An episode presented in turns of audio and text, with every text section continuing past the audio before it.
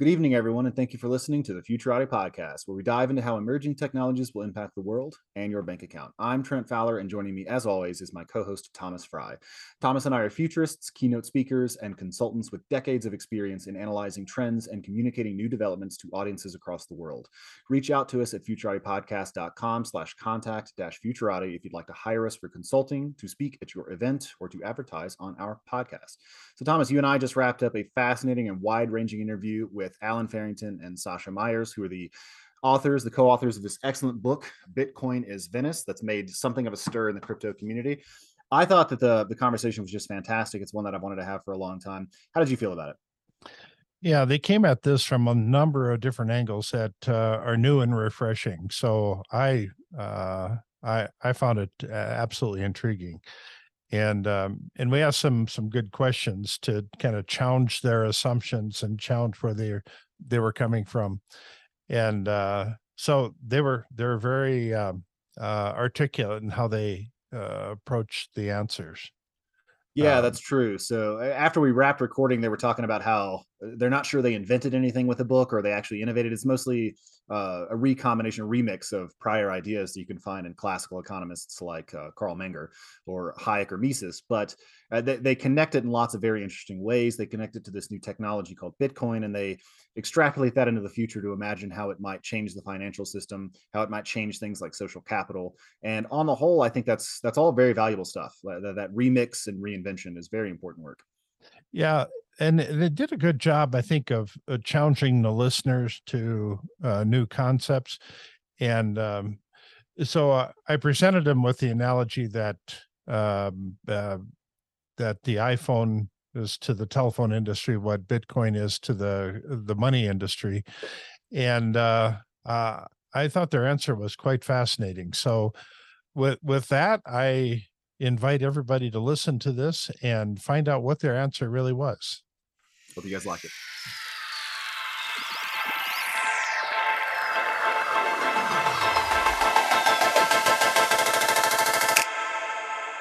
Tonight, we're joined by Allen Farrington and Sacha Meyers. Allen and Sacha are both investors in traditional finance who draw heavily on philosophy, history, and economics to understand Bitcoin, how it is evolving, and how it will likely change the world in the future.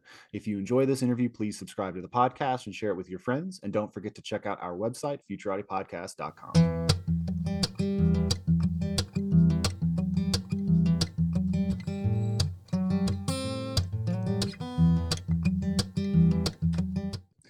guys, thanks so much for coming on the show. Thanks for having us. Thanks. Let, us hear a little bit about your respective backgrounds, your interests, and what brought you to working on uh, the projects you're working on today.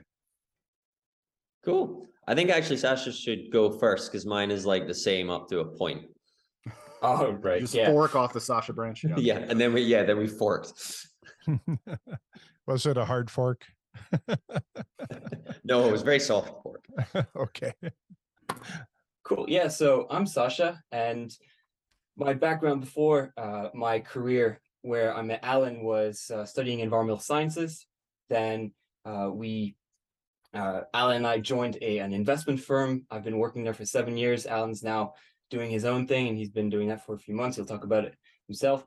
Um, really, my my interest uh, has been and continues to be around understanding capital in its varied forms so not just the financial monetary form that people will be familiar with, but trying to extend that notion of capital as a potential energy of production, something that we can use to make things that are useful to us and try and really understand the the different ways in which uh, that model can be applied. So that's something I've been quite interested in developing, especially in the book.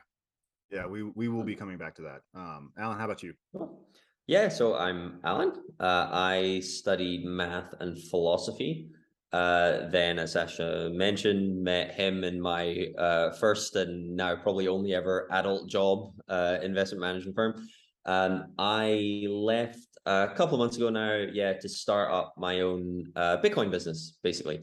Um, which we cool. we might go into a little. I mean, it's a little tricky because there's not there's not that much I can say about it because it's not public yet. I, I assume by the time this podcast comes out, it would probably wouldn't have made that much progress with it. Um, but it it does touch on a couple of the ideas that are in the book because when when we were finishing the book, which is a very lengthy process, I'm sure we'll talk about that too. Uh, the very end of writing the book was the very beginning of the idea for this business. uh, and so there was a little bit of overlap there. So once it is like more well known, people might be able to go back and be like, ah, that's that's what he was talking about. Yeah, we uh, we are going to talk about the book right now, but actually, you, I think this episode is going to come out in like six or eight weeks. So if you can get it off the ground in six oh, weeks, maybe, then, uh, maybe, yeah, maybe right, maybe. um, yeah. So I did want to talk about the methodology behind the book because I think that you know one thing that struck all of us as we read it was how er- erudite it is and how many different sources and ideas you two draw from. Um, and and so I wanted to know whether or not you two had this kind of vague idea that there might be a connection between Bitcoin and like urban planning and Renaissance Italy, or if you're just the sorts of, of gentlemen who sit around reading, you know, obscure out of print books about urban planning and Renaissance Italy and, and soil science and, and all this other shit. And then it's like, oh, we, we could actually uh, make something out of this. So walk us through the development of it. I, I mean, I have a take on this that may be completely different from Sacha's. I'm not. I'm not sure. I almost feel like it'd be better if Sacha just dropped off the call. I answered, and then he came back. uh, no, but my my take on it is that like we we know we've been I think fairly upfront about this. It even says in the introduction how unusual the writing process was for the book. In that, first of all, a lot of it was written as standalone pieces first, anyway, and then we later thought, oh, we could actually maybe tie these together a bit more and extend some of the thinking. Um, the the time at which we had that thought, though, was lockdown when we had absolutely nothing else to do, or not even well, we had a lot else to do. It was illegal to do anything at all other right, than right. sit inside and read and write. Um, and I think that itself catalyzed something that maybe been building for a while, which was not only had you know some portion maybe like half or so of the content had been written already and and didn't need to be adapted but like the core ideas were there.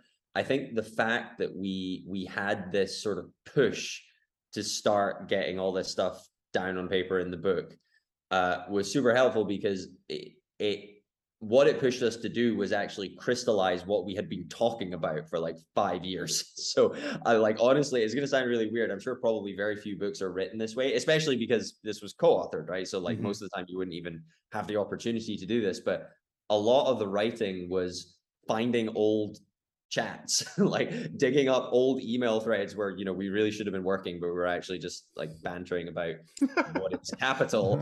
Um right. and so it was it was a very unusual process. I don't think we could repeat it if we tried. It was highly circumstantial. Uh but yeah i mean I, i'm happy with it at least. So now let's hear sacha's experience. I would say that our book, like any successful medieval city, was very much a bottom up organic enterprise. Yeah. It's an emergent order for, from just long-standing chat logs from two uh, uh, DeFi degenerates who should have been working. Yeah, exactly. So you've talked about the different things that we discuss in the book, and that really owes more to our general interests in different things and the way in which we like reading and then discussing these ideas forming that into a coherent narrative is only something that we started realizing could be done as it was being written. So we started really with essays, as Allen said, and then strings of essays were written in a way that articulated our thought process at the time as well. It's not just that we have a master plan that we're going to execute. We're really thinking as we go and we're trying to link that to whatever came before and might come after.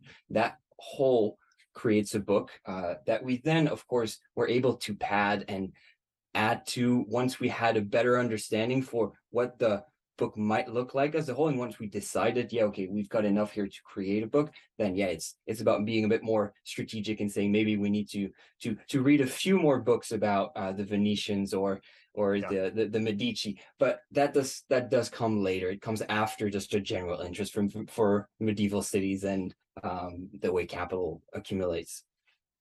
That's fascinating. Yeah, it's, a book about medieval cities and how capital accumulates. That's it. So, yeah, it's it's not at all a book about Bitcoin. By the way, it's worth just getting that that blatant fake news out the way up front.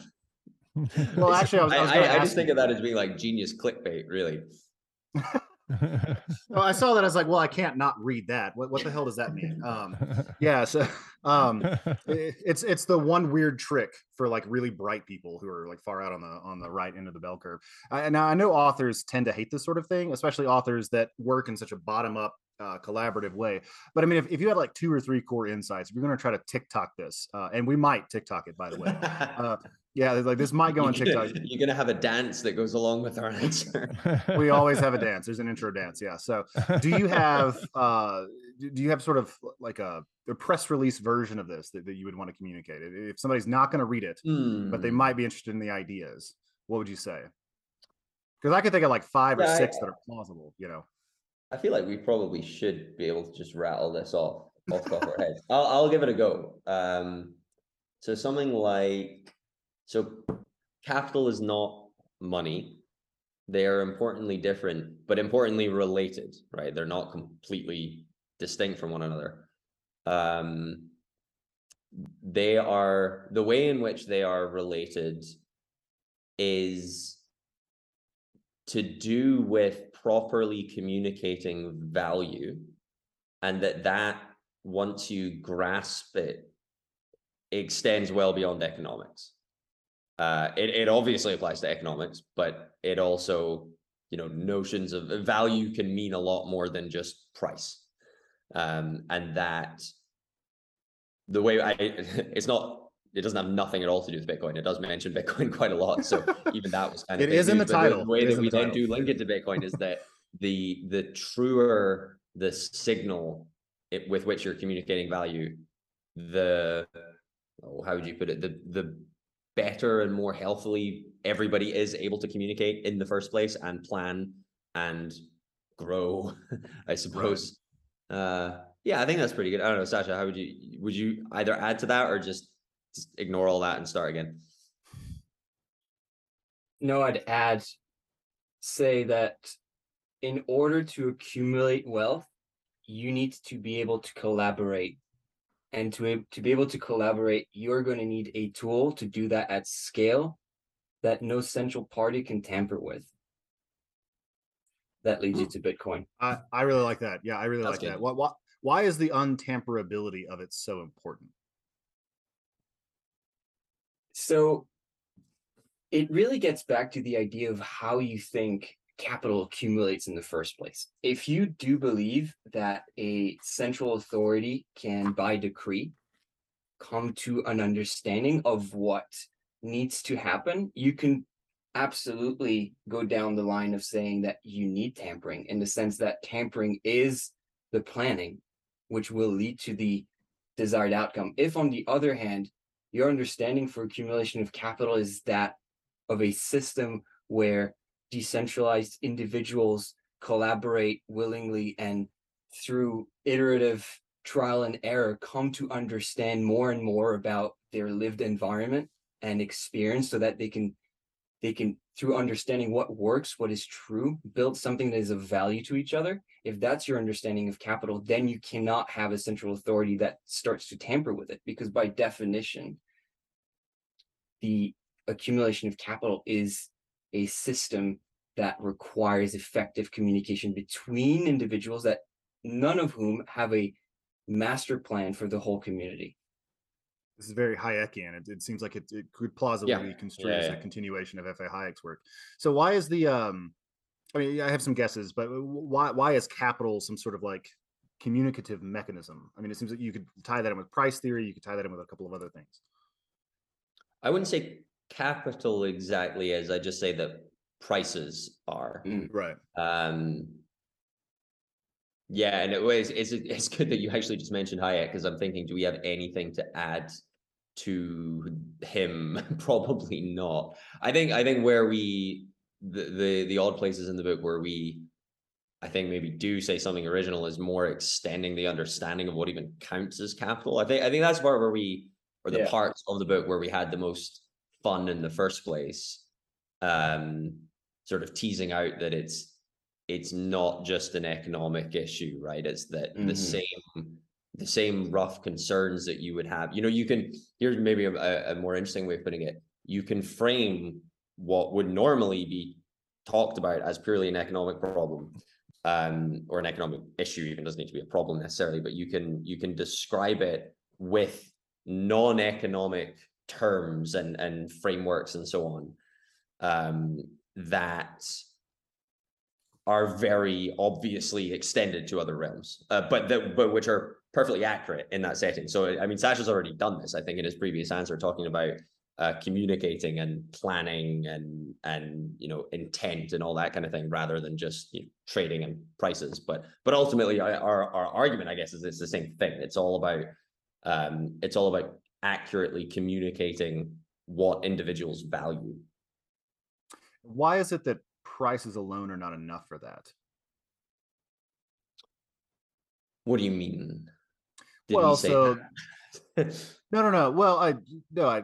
I mean, maybe you didn't. So, so maybe you'd say no. They are. They're just fine. They just have to be accurate. So that could be your answer. I, I don't know. So, is that your answer? That like prices work fine if they're left free to function. I mean, I remember in the earlier third of the book, so, statements mm. kind of to that effect that if you leave prices alone, then they can coordinate economic activity. This is the core insight of price theory right? The, the, how mm prices coordinate economic activity. So, so maybe that's just your answer that it's. it's I think maybe, maybe there's there is some interesting nuance there uh, around like price alone isn't everything. I wonder if maybe this is what you were getting at that it's almost like the I don't know the least bad option or something like that. It's it's the the untampered with price is the best reflection of the tr- the crowdsourced truth to the extent the contributors to the price actually believe whatever they're doing that affects the price in the first place. Yeah. So, but there is an interesting wrinkle there, and that that doesn't mean that it's true, right? It's not like objectively the best reflection of you know whatever the underlying reality is. It's it's the best per how everybody contributing to it has acted and and you would guess is therefore is willing to act. Um, but there's there's I'm I'm even kind of struggling to articulate this well. I think because I'm dancing around that value is subjective. I think that's basically what right. ties all of this together as kind of a, a nice little truism almost, right? That price is objective. You can observe the the price at which a trade takes place, and you know it, it kind of has a reality, if you like, right? right but right it's the very low, well, one dimensional, I suppose, reflection of a, an incomprehensibly complex uh, subjective reality that everybody experiences on their own. And hence, you know, I think that this is like, this is what this is obviously right back to Hayek, right? This is why prices are so useful that it's it's absolutely not possible for anybody to effectively communicate their subjective value in you know how they experience it right uh, but you can communicate it with your actions in the market and then that gets distilled as price and and that's extremely easy to communicate because it's just one number or one one number, right. everything everything will have its own price i guess but for everything that it would be useful to have a price there is only one and you don't need to sit around talking about how you feel yeah that's a good. yeah let me let me come at this from a really weird other angle here. oh, great. Okay. So whatever so, you're about to say, we'll make it into the second edition for sure. Okay. yeah. So somewhere back in ancient history, there was a there was an archaeologist that was digging up stuff in these ancient cities, and he came across this object, which ended up being the original Bitcoin, which was he dug it up and it was let's we'll call it Bitcoin Alpha, and he dusted off and everything. And then we we started endowing bitcoin alpha with all these attributes to make it um, uh, what it is today. Um, and we're we're still trying to figure out what all attributes it should have to make it the ideal both currency and store of value and uh, tool for commerce and as as it turns out, this archaeologist that was digging up stuff was actually Satoshi Nakamoto because he's lived for centuries, and uh, and so this is kind of the legend of Bitcoin as it's forming in our minds at this moment. It, eh, am I getting it right? Hmm. I mean, I don't want to say you're getting it wrong, but I'm not really sure what, like what that captures exactly. All right. Yeah, well, we're we're we're still trying to figure out where Bitcoin fits in society. We're we're still trying to figure out how it's going to evolve and what changes are going to take place over the coming years to make it more useful and more adaptable Mm. and um, and serve us in the long term. Is is that correct? Mm. Oh, sure. Yeah. yeah. So I think there's something interesting here to go back to with your your image of uh, uh, Satoshi digging uh, Bitcoin Alpha thousands of years ago, and it's that I don't think you would know it was Bitcoin Alpha when you dug it up, because Right. it requires experimentation to understand what proper money should have as characteristics. It's through trial and error. I might say it's through capital accumulation, a form of knowledge accumulation over time that you will eventually come to that understanding. It's through different societies using different means of collaboration, using different ways of communicating, some of which will be uh, simply oral. Maybe it's about IOUs and that people rem- remember, but maybe that doesn't scale to such an extent that at some point you're going to need to use some form of physical object, or maybe it's a, a ledger that you're going to write things on, some Sumerian tablets, whatnot.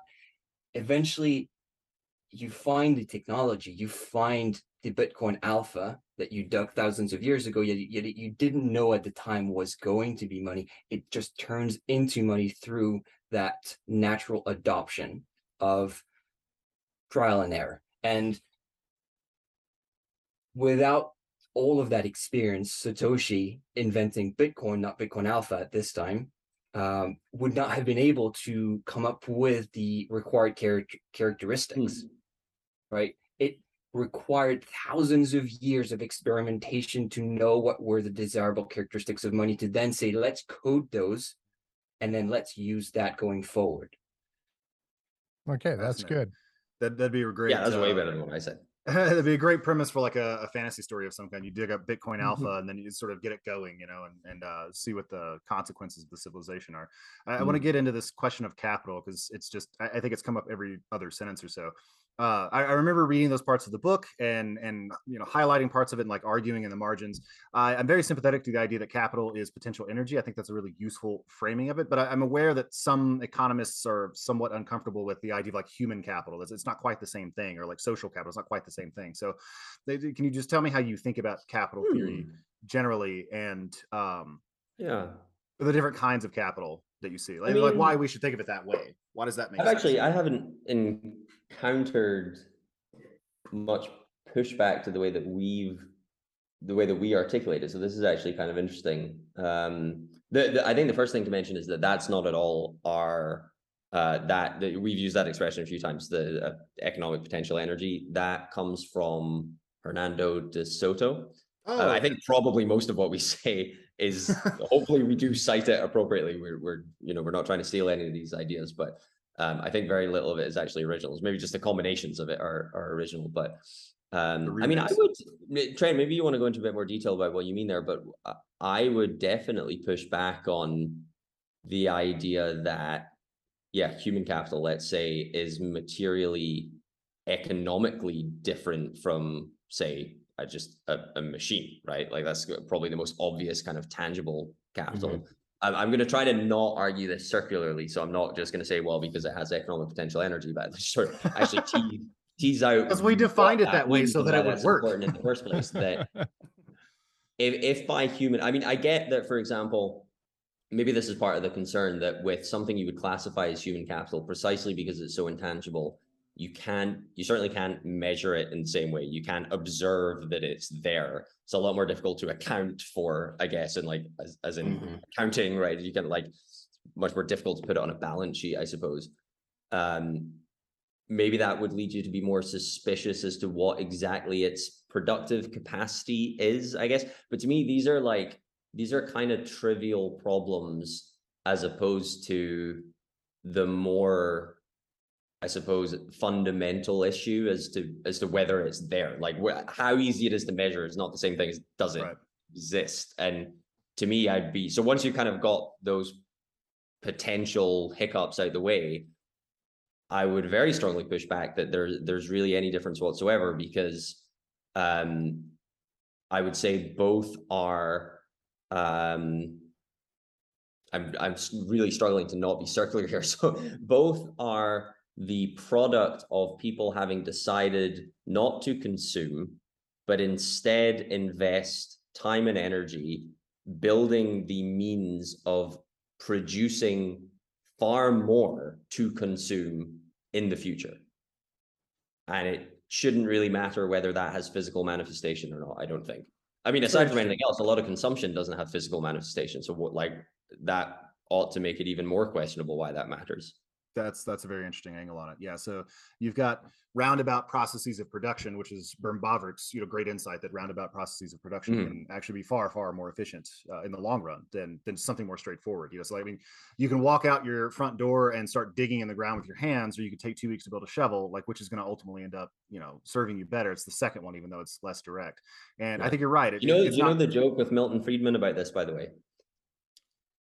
Uh, so I don't know if it's actually real or not. It might be a. He said it in Chile, right? He said, you know, yeah. I think I know what you're talking about. Go ahead. You, you, you so, so Milton Friedman goes to some uh, like building site or something, and um, he he notices that there's uh, there's very little heavy machinery, and he asks the foreman. This is almost certainly not true now that I'm saying it out loud. Yeah, but nonetheless, he he asks the foreman like, why do you not have any? You know, like why why is there no like big heavy machines here? Why is everybody just using a, a shovel? And and the forum was like, oh well, you know, we figured this is like a this is a government sponsored thing, right? So we we give people a lot more jobs if we if we do it this way. And uh, and then Milton Friedman says, well, you know, you could hire way way more people again if you took away the shovels and you just gave them spoons. Right, right, yeah. I believe he was in Chile when he said that. It was when he uh, was was. Oh, so it is real. I think so. Well, so I, have heard I've heard that story too, and, and, the way I heard it, he was in Chile consulting with the the new Pinochet uh, regime, and and he, oh, okay. he, made some quip kind of along those lines. Who knows? I mean, le- legends grow. You know the so so actually we we just invented one in this call, so you know who knows how actually true it is. But um yeah, I, I think uh, I'm very sympathetic to that point. That a roundabout production process or the act of postponing consumption to mm. invest in some sort of structure that will ultimately yield more production in the long run mm. does not necessarily have to be tied to a machine or something physical. If you're mm. interested, if it's something you want to chase down, I can try to dig up the reference. I was remembering a podcast, which I think was with Tom Woods, who was interviewing like an economic historian who kind of got into this. So it's one of those like I remembered it from two years ago sorts of things. Um, so maybe it's just one lone voice that's been long debunked. I couldn't tell you for sure. If it's like I said, if if it's something you want to follow up on, I, I can try to facilitate that. But I just thought I would flag it uh, as a potentially interesting point mm. of conversation. Yeah, sure. I think there is one thing I was that, that came to mind um, as as you were talking, and it's maybe the pushback that some people have around quantifying capital and saying that some forms of capital are so valuable and so intrinsically worthy that you shouldn't soil that with the grubby financial world. So you can think of mm-hmm. social capital in terms of the way in which your maybe your family relationships are important to you or your community or your environment. We talk a lot about the value of the environment. So obviously when it comes to something like a river or soil. That's not something that people have actively worked to create. I mean, it mm-hmm. was there before. We can then make it more useful to us. We can try and preserve it, right? But there is a sense in which these things are beyond ourselves. So sometimes I think there is a pushback around, well, do you really want to put monetary values on everything around you? And I don't think that that's the argument that we're making right. either. We're saying that money is a way of communicating that is very helpful, even when it comes to sometimes touching these much more intangible forms of capital. But that doesn't mean that we should put a, a monetary value on how much you value, how much you love your mom, you know, or or or how much. What's mom worth? Much, yeah, yeah, exactly, right. That, that, that's not. You just shouldn't. yeah. Yeah what's more you know what's more valuable your your your parents or the rainforest? And you have to choose. Like it's th- this is not the kind of thing that we're talking about where we are saying that money is a is a, is a very effective way for people to communicate. And it's not the only way in which we communicate right? This is a form of communication. There are plenty of ways of doing this. Um, politics is another one. Uh, violence warfare that's also a form of communication there are more or less desirable ways to communicate money, when done well, is a very effective forms of form of communication for many things. And it allows us to collaborate in a way that's very helpful for the accumulation of plenty of forms of capital. But that doesn't mean that we need to turn everything into a monetary value.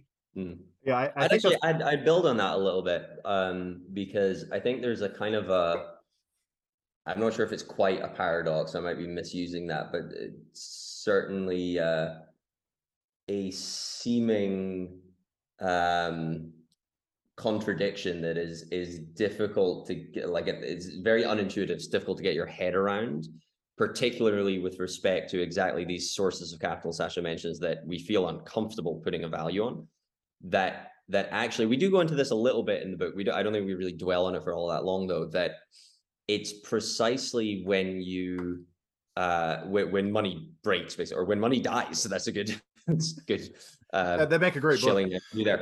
It's precisely when money dies that you have to start thinking about doing that more seriously right and it's it i think really what all this is testament to it's it's yeah as ash is right it's very much not that oh we want to put a value on everything like we want to price everything Mhm. it's more that just instinct well instinctively isn't even the right word. It's it's it's deeper than that. It's kind of per every individual's subjective value they will actually value everything in some or other way. They may they may not decide to express that with money probably for a lot of things and that's that comes back to exactly this tension that for some things that will feel uncomfortable but the less access to let's say properly priced capital they have and the more impoverished and desperate they become the more they'll actually be forced to start to think about the price of things that they would rather not price at all.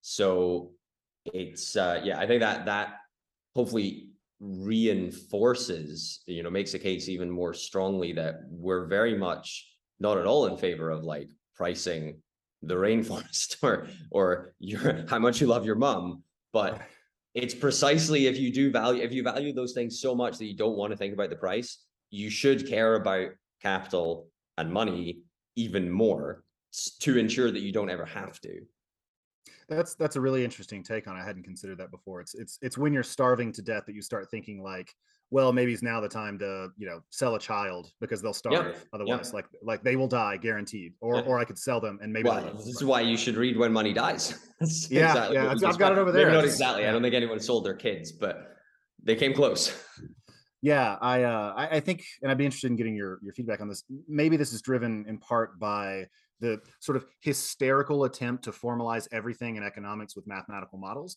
and part mm-hmm. of what I think draws people to Austrianism is that it's far more humanizing. Like like Mises explicitly defends the private property order, the monetary order, because it not only maximizes the sorts of economic decisions people can make, but also the non-economic decisions people can make, like where they choose to live to be close to family or something like that. These are not things you would necessarily put a price on, although there's an opportunity cost you could probably you probably Mm, could price yeah. it right. But, but you know, Yeah. people make decisions for reasons just beside the monetary you know remuneration they can expect and that that matters too and that that can be captured by economics if perhaps not in an actual formal model Mhm. It's yeah that's a super interesting oh, sorry go on Saj.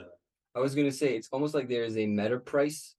There's a price on how much you're willing to Yeah. price things, oh that's interesting and and the the richer you are, or the more resources you have, the higher that price becomes. As in, you're less and less likely to put a price on things that you really value, simply because you're able. You have the luxury of saying, no, no, no, we're gonna take all of that land yeah and we're just gonna fence it and it's gonna be a nice park right it could be it could be housing but we're just gonna enjoy that and that's not something that you're able to do uh, when yeah Mm. when it's it's hand to mouth when when when you're rich enough the marginal value of an additional dollar drops enough that you can afford to consume something like a park in the form of luxury and just like set it aside as a reserve because it's beautiful Yeah. and people like it right Just to Trent, could I build on actually both of these points? So um, I think exactly the the well, let's call it Austrianism. I, I think it goes a little bit beyond Austrianism, but that's a really good, it's a helpful starting point for sure. The the Austrian attitude of uh, first of all is skewing macro uh, quantifications of of economic behavior. Um, and secondly, it is obviously related, but it, it I think is a little bit distinct. Um, taking well human action basically, but uh, individual uh, subjective value as the sort of starting point for for all uh, for all economic activity. I think both of those as methodological approaches make perfect sense of exactly what Sacha just described.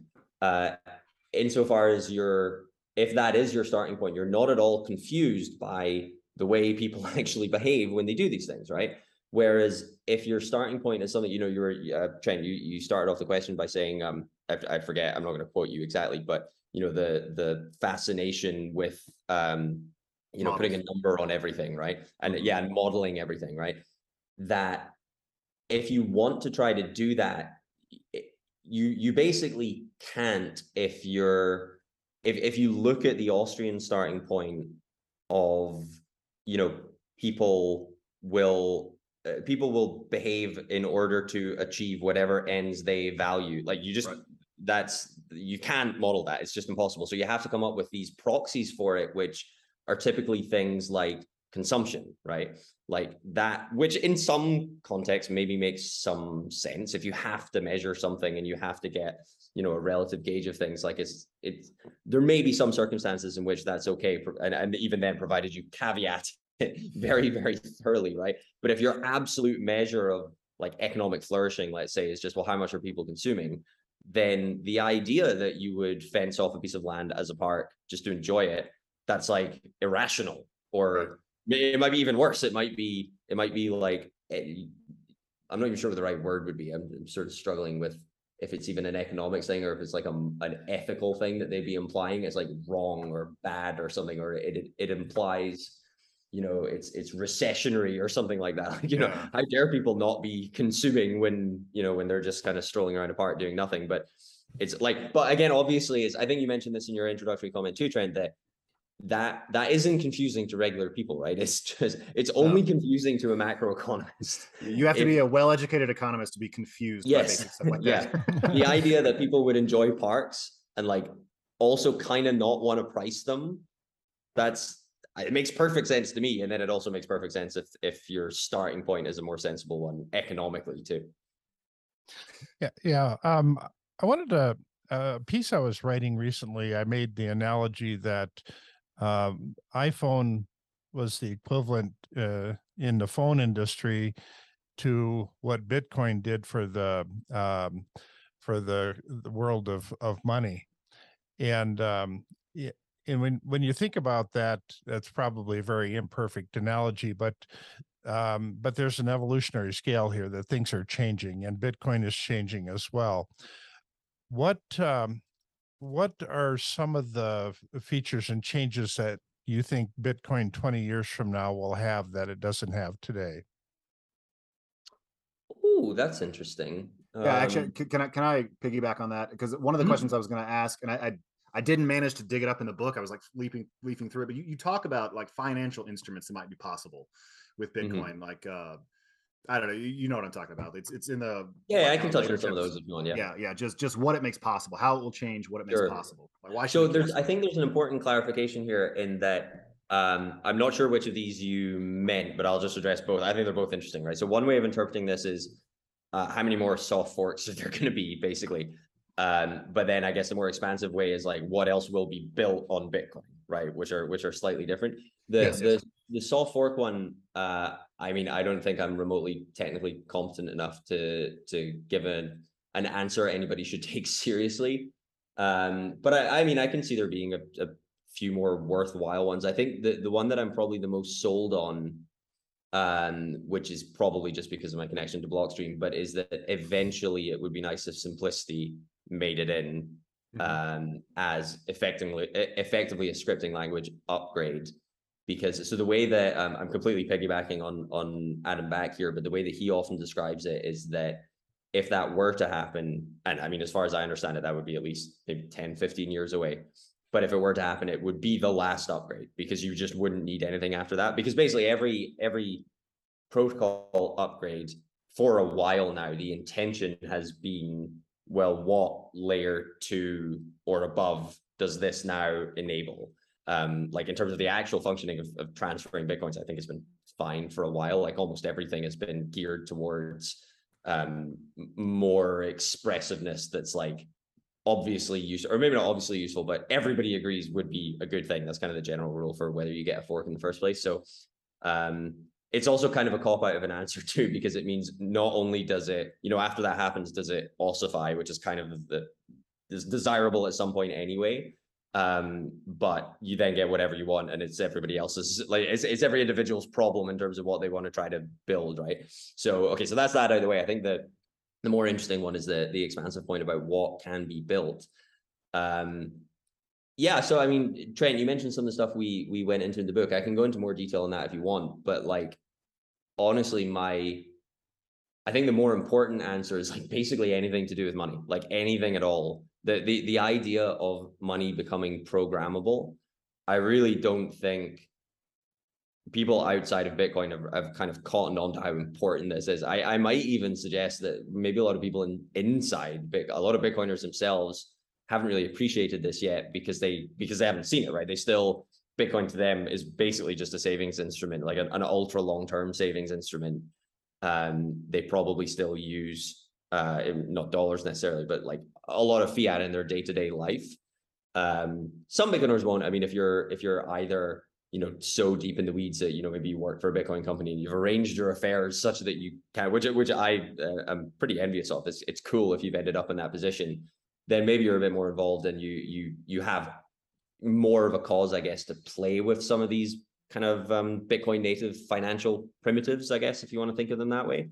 Um, and then obviously, you know, there'll be some people in, I guess, just just countries or or uh, places, jurisdictions, etc., where the inflation is so horrendous that actually Bitcoin seems better, but it seems significantly less volatile by by comparison. So they're nudged a bit further along. But I think the where where I'm going with all of this is I think most people by and large just really have no relevant experience of how how thoroughly bitcoin will probably penetrate finance and how how finance will be uh, re-architected if you like around its native programmability and that's and that's super duper exciting so i think that's a more important answer just like everything who knows right i can now go into more more specific examples if you want Hello, this is Trent Fowler, co host of the Futurati podcast.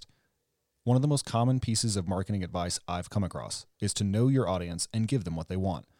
One difficulty in podcasting is that it's actually pretty hard to do this. None of the major platforms give us any way to reach out to you, our listeners, to find out what you enjoy about the Futurati podcast and what you'd like to see done differently. So we've decided to record this commercial and ask you directly to reach out to us. Head over to futuratipodcast.com go to the contact page and drop us a line. Tell us about your favorite and least favorite episodes, what you'd like to see us cover in the future, and anything else you want us to know. We produce this show for you, and we want your advice so we can make it even better. Thank you. Let, let me mention um, we've had several discussions around the fact that oh uh, there's an estimate that somewhere between four and six million bitcoin have already been lost mm-hmm. and um, and and when they're lost they're gone um, and and it's it's conceivable that um, over the next thousand years that every remaining Bitcoin will somehow have gotten lost along the way. Um, is yeah, well, maybe. yeah. So is um, so having having a feature, uh, a recoverability a feature or uh, process or something seems like that might be make good sense since we're dealing with a finite quantity of 21 million um, and um, and that that's a key part of the survivability over the long run uh, so I, but, I, I, have t- I have two responses to that. So one is that i would find that I, I i think i disagree. I don't think it's possible that all of it gets lost because the total amount is completely arbitrary anyway. What really matters at any point is how much you have of the total. And so say 20.9 million get lost and there's only 100,000 uh yeah, it would still be Bitcoin. I'm just trying to do the math on the what that would be in sats. I'm actually not sure, but there's only 100,000 Bitcoin left. Then if they're sufficiently distributed, then we just redenominate everything and that's fine. You, I think the the question about how much you need to lose isn't it's not relevant what the number of Bitcoin is. It's relevant how many holders there are. And I can't, I just can't see that ever actually happening. I mean, it would, or if it could happen, it would have obviously failed well before then. It would be like, you know, BSV now, where there's like two nodes or something and it goes down because someone hacks it or not hacks it, but like someone does a 51% attack for fun. Like I think you need something like that before that were even possible. Um, there was another point or maybe Yeah. it was in Yeah, there's so something else I wanted to say. You're you're saying that we'll never have an FDIC for Bitcoin. Oh yeah, no, no, I just yeah, I wanted to push back on that too because um so you said it would be better if it was recoverable. What I don't know what that even means though. What does that what does that mean? Like you can you can undo transactions? Um, if something's been lost for, I don't know, twenty years, fifty years, that somehow it goes back into the pool. Oh, I see. Right. So what like it, it gets added to the Coinbase or something? Um, Yeah, that's one I- way you could handle it. Yeah, that's kind of interesting. Um But I figure no, if you could do that, I never heard that before. i- i- if you could do that, it seems to me like it would sort of undermine the fundamental value prop. You know, like if somebody could just sort of reverse those or pull hmm. them out, then it's like, well, I mean, what if I'm saving it for hundred years? What if it's in a trust? You know, it's it's supposed to finance the expansion of my house. You know, right? Yeah. Yeah. I think another factor here would be that the fewer they are, the more valuable they become as an individual bitcoins. So your incentive not to lose them becomes incredibly high. So I think the fewer they are, the less likely it is that you would lose them. I mean, it's very Yeah. hypothetical. Uh, Yeah. And also, I just wanted to add, maybe going back to the initial question around what financial products we might see Right. developing on Bitcoin. I think an interesting way of answering that is what financial products we would see disappear. And I think that's also Mhm. back to the question of um, what it enables, because so in a, so what you were saying, Allen, with basically we can do anything with money. I think some people listening to this might think, okay, so does that look like hyper financialization? Does that look like Yeah, that's a good point. Yeah. derivatives on derivatives on derivatives on on levered on and then you have uh, some kind of swap and and and if this happens then i exchange the interest rate on that and no that's that's not where this is going i believe in a sense that we do talk about the fact that debt and many financial instruments are facilitated by having a uh, essentially bailout of last resort every time uh, something goes wrong, right? If that's not on the table, or it becomes much more difficult in the sense that governments would have to directly tax people to then uh, do these bailouts rather than just do it uh, surreptitiously with printing money, you will see financial instruments probably become much simpler. So I think there is a Mm. sense in which they become more complex in the sense, not complex. They they, be, they they perhaps have more. Um, you can build conditions, conditionality. You can build intelligence into those contracts, but that doesn't mean that they would become more fragile. Because for me, debt is about increasing fragility in the sense that you're saying I will require a fixed payment in a world where nothing is fixed. And so what I have just done is I have made the rest of the world more volatile because I am asking my little share of the world to essentially be stable. And since I can't reduce stability, uh, instability in the overall system, I'm just increasing instability in the rest of the system rather than my little part where I'm asking for debt to be really stable. So I'm just trying to think about implications broadly. And I think that maybe conditional instruments that are also very resilient and more inclined to respond to the variability of the real environment and economy in which we live is perhaps a direction that we'll that we'll see going into. Mm. Can I just add one thing to that actually, just to make it uh, even more tangible for people that, and this is kind of funny given what uh, Sacha and my background is, even though I've quit, so I'm I'm in the clear now. Um, but there there will be significantly less asset management for one. Um, I think probably not none. I think I think this is like I end up saying this for almost everything that I think Bitcoin's kind of uh paced to enormously disrupt. So like debt I'd probably make the same argument for debt. There'll be significantly less debt. There probably won't be none, but there'll be significantly less. But asset management in particular, uh, basically because an enormous amount of asset management is without, I think, without anybody or certainly most of the people involved in you know the the, the little bubble in which they have a role, right? Because it's enormously complex, like interconnected industries. It's basically impossible to see it as a whole, right? Everyone only sees their tiny little silo.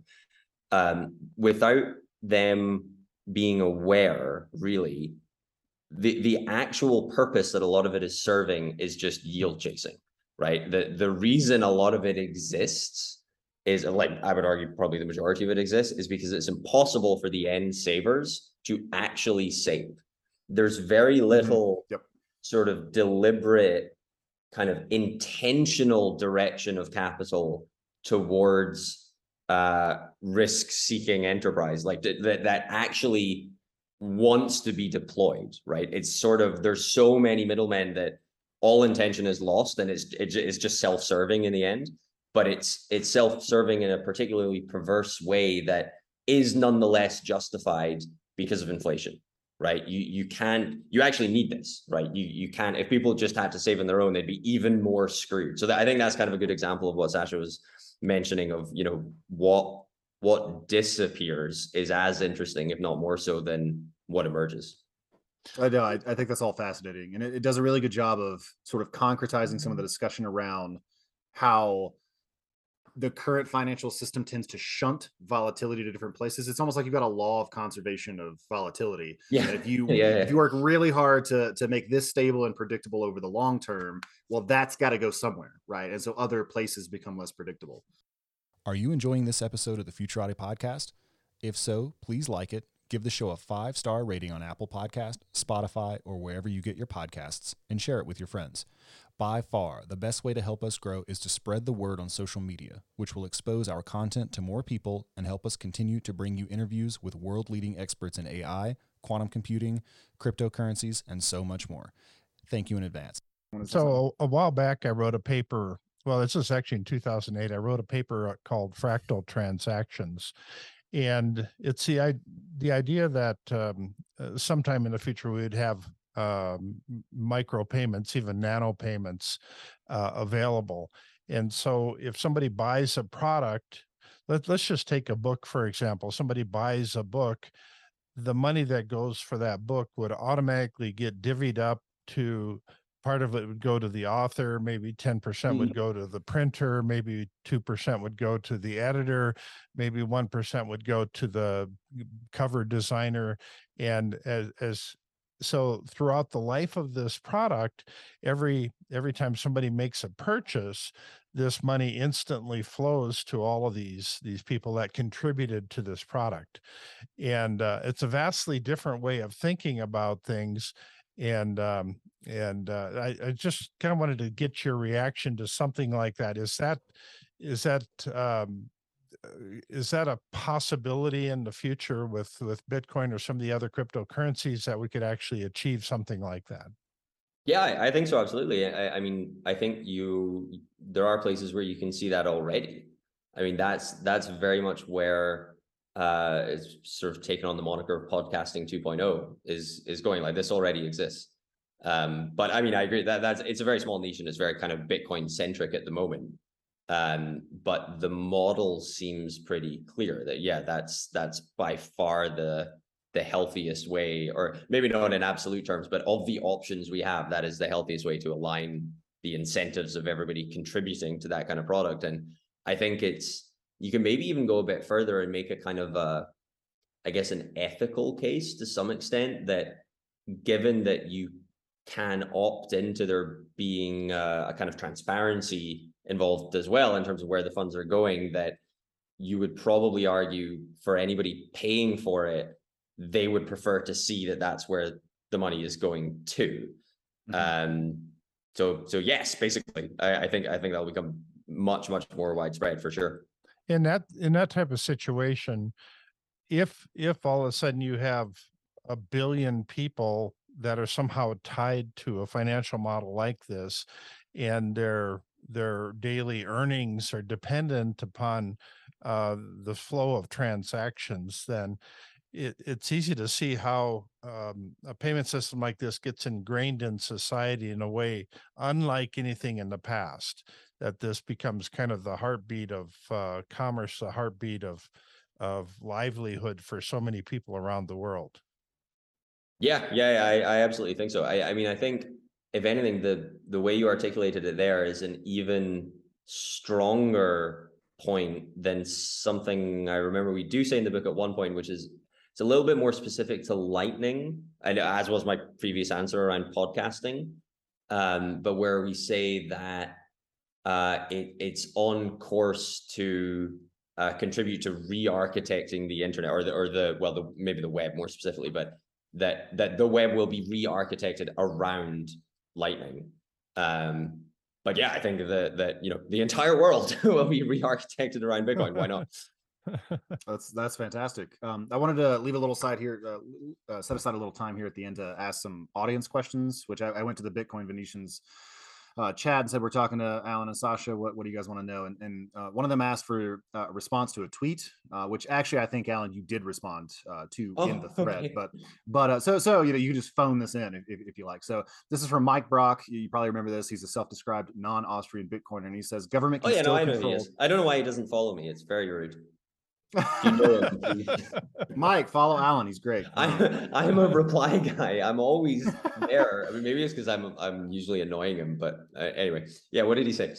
he said that uh, government can still control the supply of credit in a hyper Bitcoinized yeah, yeah, world. Yeah, as one. long as government controls credit standards and leverage ratios for lending, you're still in capital letters manipulating the money supply. Total money in an economy includes credit. It's actually most of it. Your response, uh, Dr. Farrington.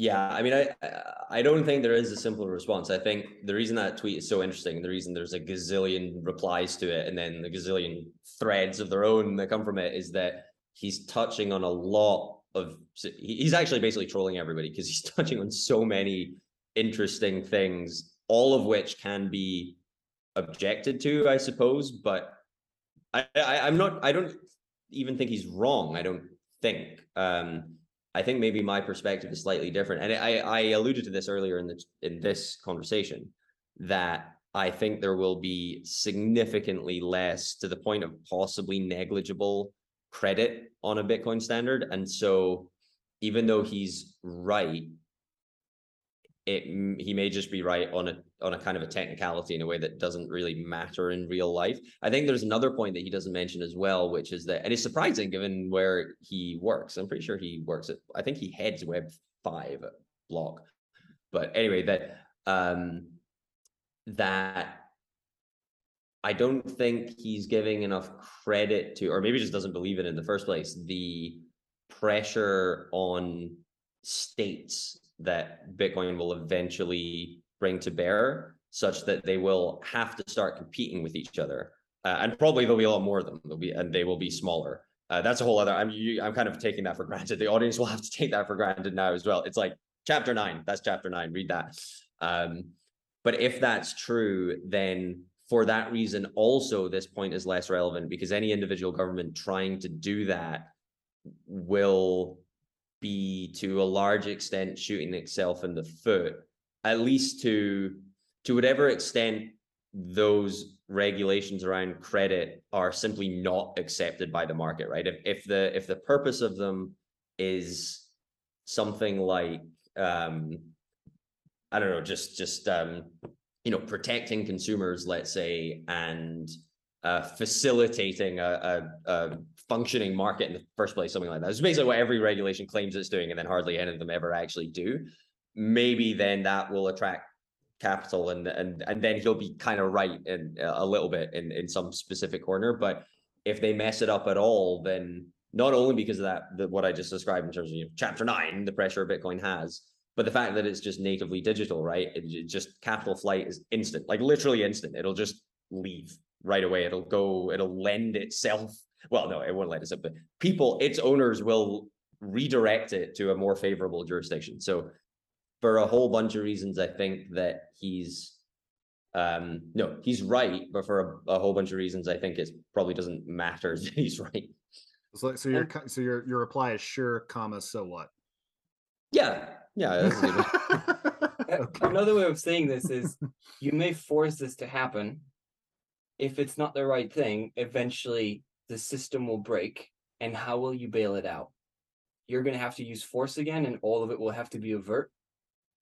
Eventually, the system will learn that that's not a good idea. So you may still be doing things. I think one of the one of the pushback I commonly see is, yeah, but you know, if governments use force, this can still happen. I'm like, all right, yes, but at least we'll be learning from these events in a way mm. that's not possible today. So that the amount of force you need to use to continue goes up. The cost of it goes up every time because people understand that that's not a good idea if you force some capital requirements that cause banks to fail or go bust every time, and you constantly have to overtly tax your populace to bail, eventually you'll come to an understanding that's just not the right thing to do in a way that's not clear today because it's it's hidden.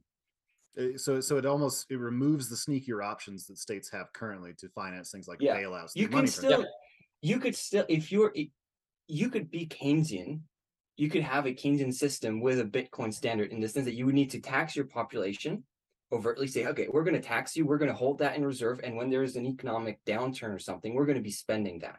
Okay, we're going to now counteract it. We've got coins in reserve and boom, boom, we're spending.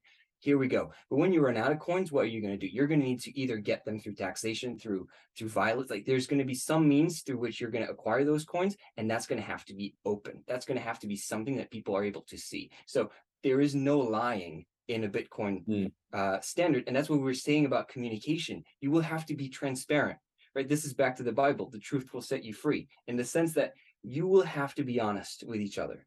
And we will therefore have the ability and the opportunity to learn from our interactions.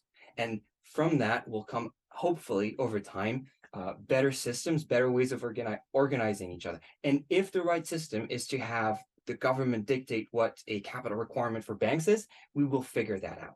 That will eventually come out through the uh, iterative process of trial and error. I don't think that's where we'll end up, but that could be it. I'm I'm not going to claim I know what the end point of it is. I just say that I, have an appreciation for the process through we can get there is. Like that's that's the whole insight of capital and capital accumulation, right? We've been talking about this whole time.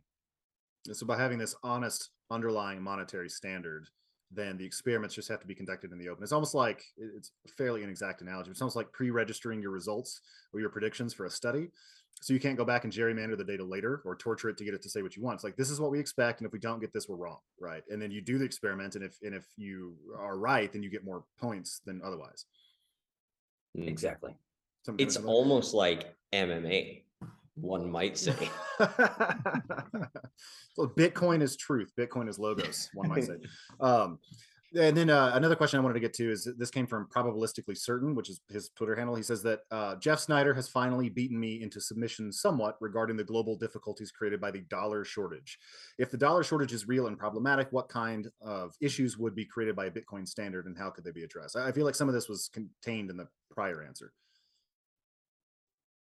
I'm not entirely sure what the question means.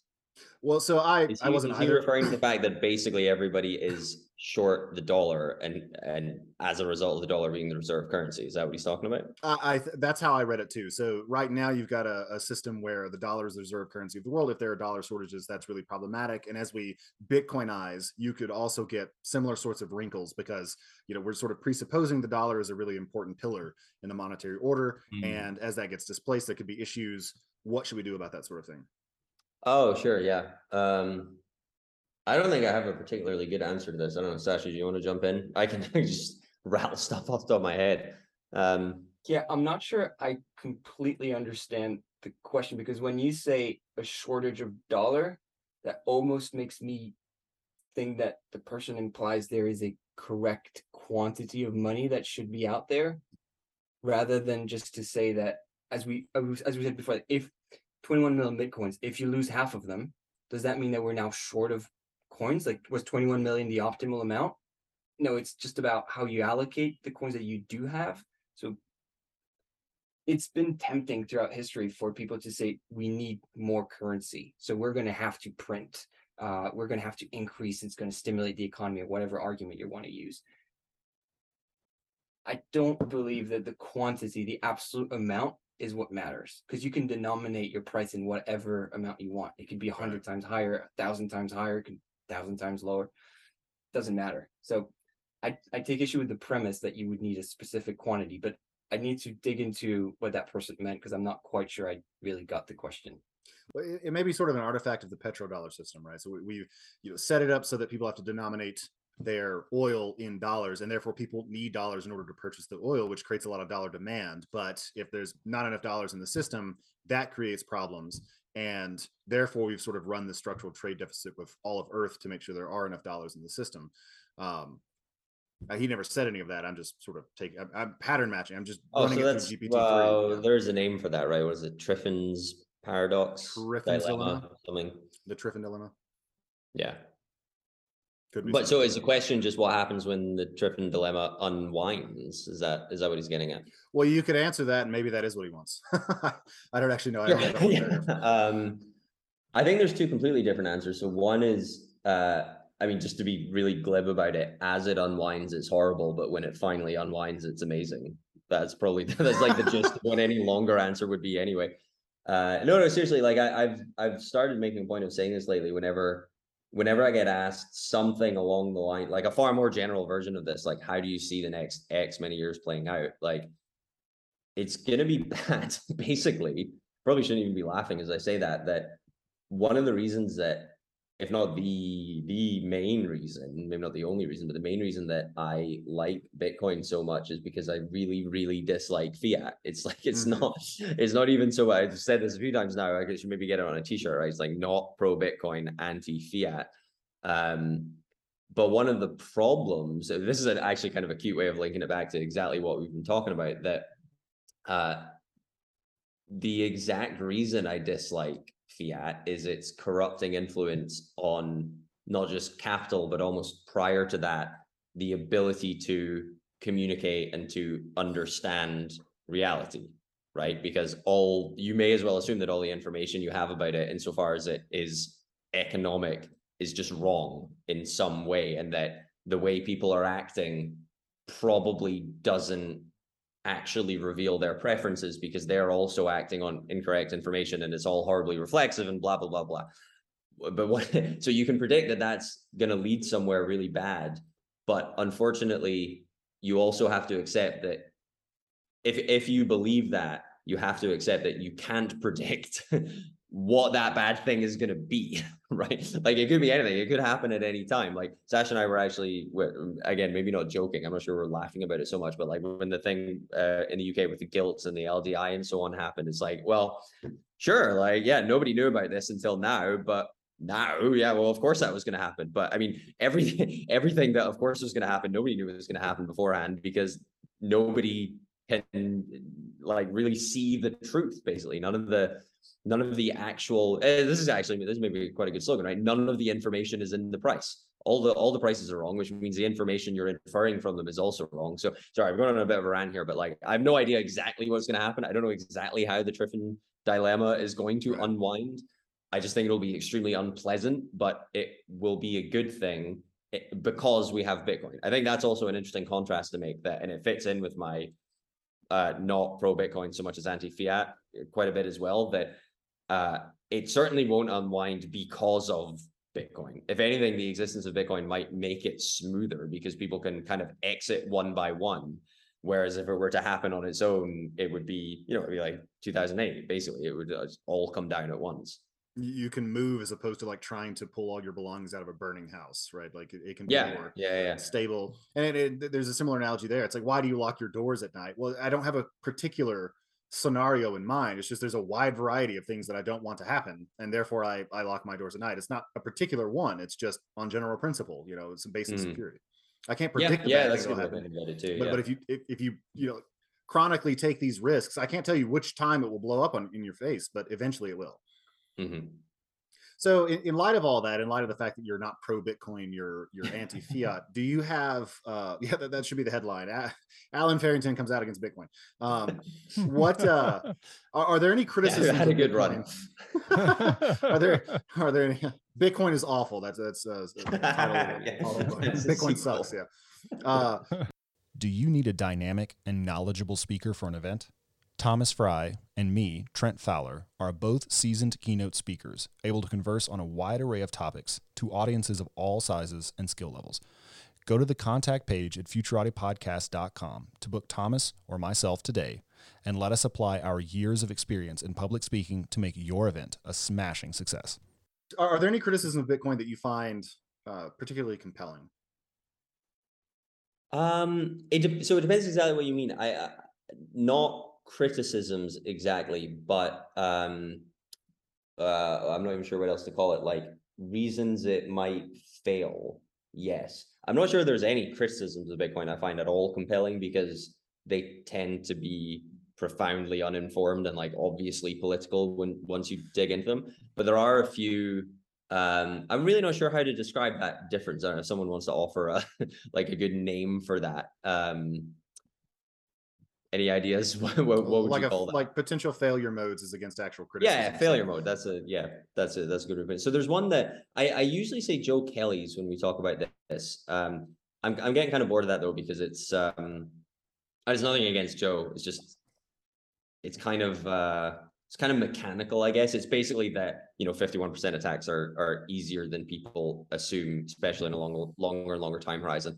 I think that is credible. Um, I think I have a good answer to it, but I won't go into that now because I want to mention what I think is a more interesting one, right? So this is due to uh, Ben Hunt, who on Twitter goes by Epsilon Theory. Oh yeah. Uh, I'm sure some people will know who this is. Um, he well, no, I think his handle is Epsilon Theory. He he still uses his name Ben Hunt, but he that comes from him being a contributor. I think the founder of a really good blog called Epsilon Theory, which I do highly recommend people read. It's nothing to do with Bitcoin. It's it's um it's just kind of finance commentary, but like highly contrarian finance commentary. So he he has this idea that, and even here to be clear, I don't think he thinks this is going to happen. I think he just thinks this is a danger that is underappreciated. And I think I agree that it is it is a danger and it is underappreciated and it is worth taking seriously. That the state co-opts Bitcoin in such a way that they trying to think exactly how to describe this.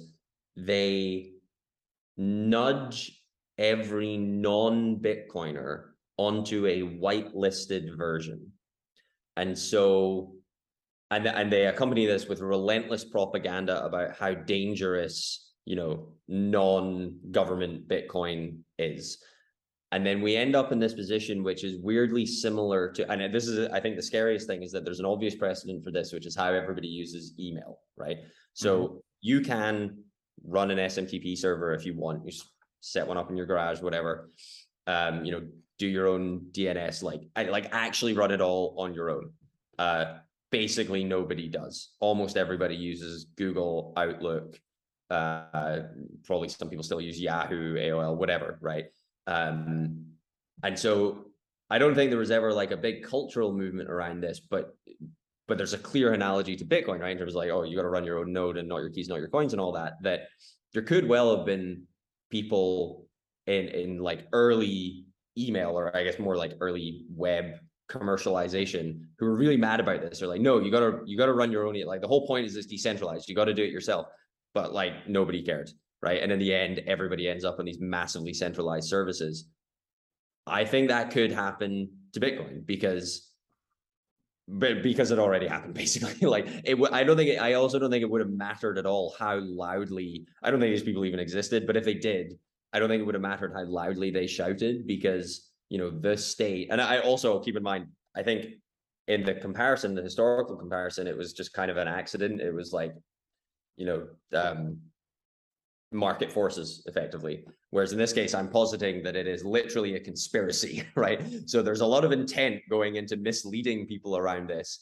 And i'm pretty sure that like the us government for example could do a better propaganda campaign than bitcoin twitter could in response to it. Mhm. um, and so yeah i think that's actually a, a, a reasonably credible threat I think the only way to combat it, I think, to, to be fair, I do also think it's unlikely because it requires a high degree of competence, like a far, far higher degree of competence than I think they have. Hence, we're in this position in the first place. Right. I don't think the probability is zero, though. I think it could happen. I think the way around it is education. I think it's, I think actually having that in the back of my mind is why I think onboarding noobs basically uh, is super important and and far more so in terms of understanding it rather than buying it necessarily. Obviously, you'd prefer if they bought it as well. You'd prefer if they ran a node, etc.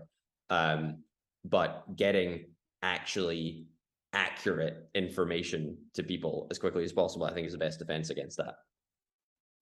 We could draw an analogy with gold in a way. We had the gold standard. It's not Mm, it's not practical carrying gold around, so we just left it in the bank vault. Mhm. And then we had paper money because that's a much more convenient interface. And eventually the gold disappeared that was behind it. If there is a need for a more user-friendly interface in front of Bitcoin for people to use, there is a world in which that interface becomes the main way in which people think about money. And then you just remove the back end eventually, like we did with gold. I think that's that's one uh, mode of failure I can imagine. Another one that's perhaps uh, in link linked to what we've been discussing throughout this uh, this podcast is how difficult it is to own up to truth. What if I told you you could not tell a lie for just a week? You had to be completely honest with everyone you're intera- interacting with. That's super difficult. I don't know Yeah. if society is ready for that. No, but seriously, it is it is incredibly it, I don't think people realize how important lies are sometimes to mm. just just keeping things civil. And so what happens if we are in a world where we're forced to be honest with each other? It's it, I can see I can see again some friction there on the way to learning the way in which we can then collaborate. Like there would still be difficult moments where we're all having to accept that we lied to each other and it's completely blatant and people are getting really angry. And then what do you do? You have to resolve that. Bailouts would be a really interesting sort of moment. I mean, I think failure, like systemic failure of institutions and and bailouts would become inc- much more politically difficult to uh, overcome. Like not just not just the, the the act of bailing something out, but just what we would need to reckon with as a society. And so, what does that? Where does that leave us? Like that that could be a. It's it's very metaf- um no not metaphorical it's uh it- it's perhaps a bit too theoretical and maybe maybe too grandiose but i think there is something about how much truth we can take and Mm. therefore the speed at which we can adopt this i don't know um i'm uh it, it's a it's it's one of the one of the sort of very long term things that I, I think about sometimes but it is very theoretical It's almost like if you banned clothes for a week. It's like there'd be a lot of pain as people like adjust to that reality and like get a little bit more sun and work out a little bit more. Like you've been concealing a lot under those sweaters, you know, for a while now. And the pandemic way, like you gotta get in shape again because people are gonna see it. yeah something like that yeah Yeah. Well, that's fantastic, guys. Do you have any final thoughts you want to leave us with? No, just uh, the book's free. In case the audience didn't know that, uh, you can buy a physical copy if you want. I think Trent already showed that you had one, right? Um, but you can, uh, if you don't want it on dead trees, if you don't mind a digital copy, don't have to pay anything at all. Fantastic. And where can people go to learn more about you two and your work? Uh, probably just Twitter, really. That's that's fine. Let's kind of coordinate everything through there. Fantastic. Well, thanks so much, guys. It's uh, it's been a long time in the making. I loved the book, loved all the ideas. The bit, the book club loved it as well. We had some great conversations out of it. So, thanks for putting it together. Thanks for putting it out there, and uh, we appreciate your time. Yeah, thanks so much. thanks All right. Thank you. This podcast is a part of the C Suite Radio Network. For more top business podcasts, visit c-suiteradio.com.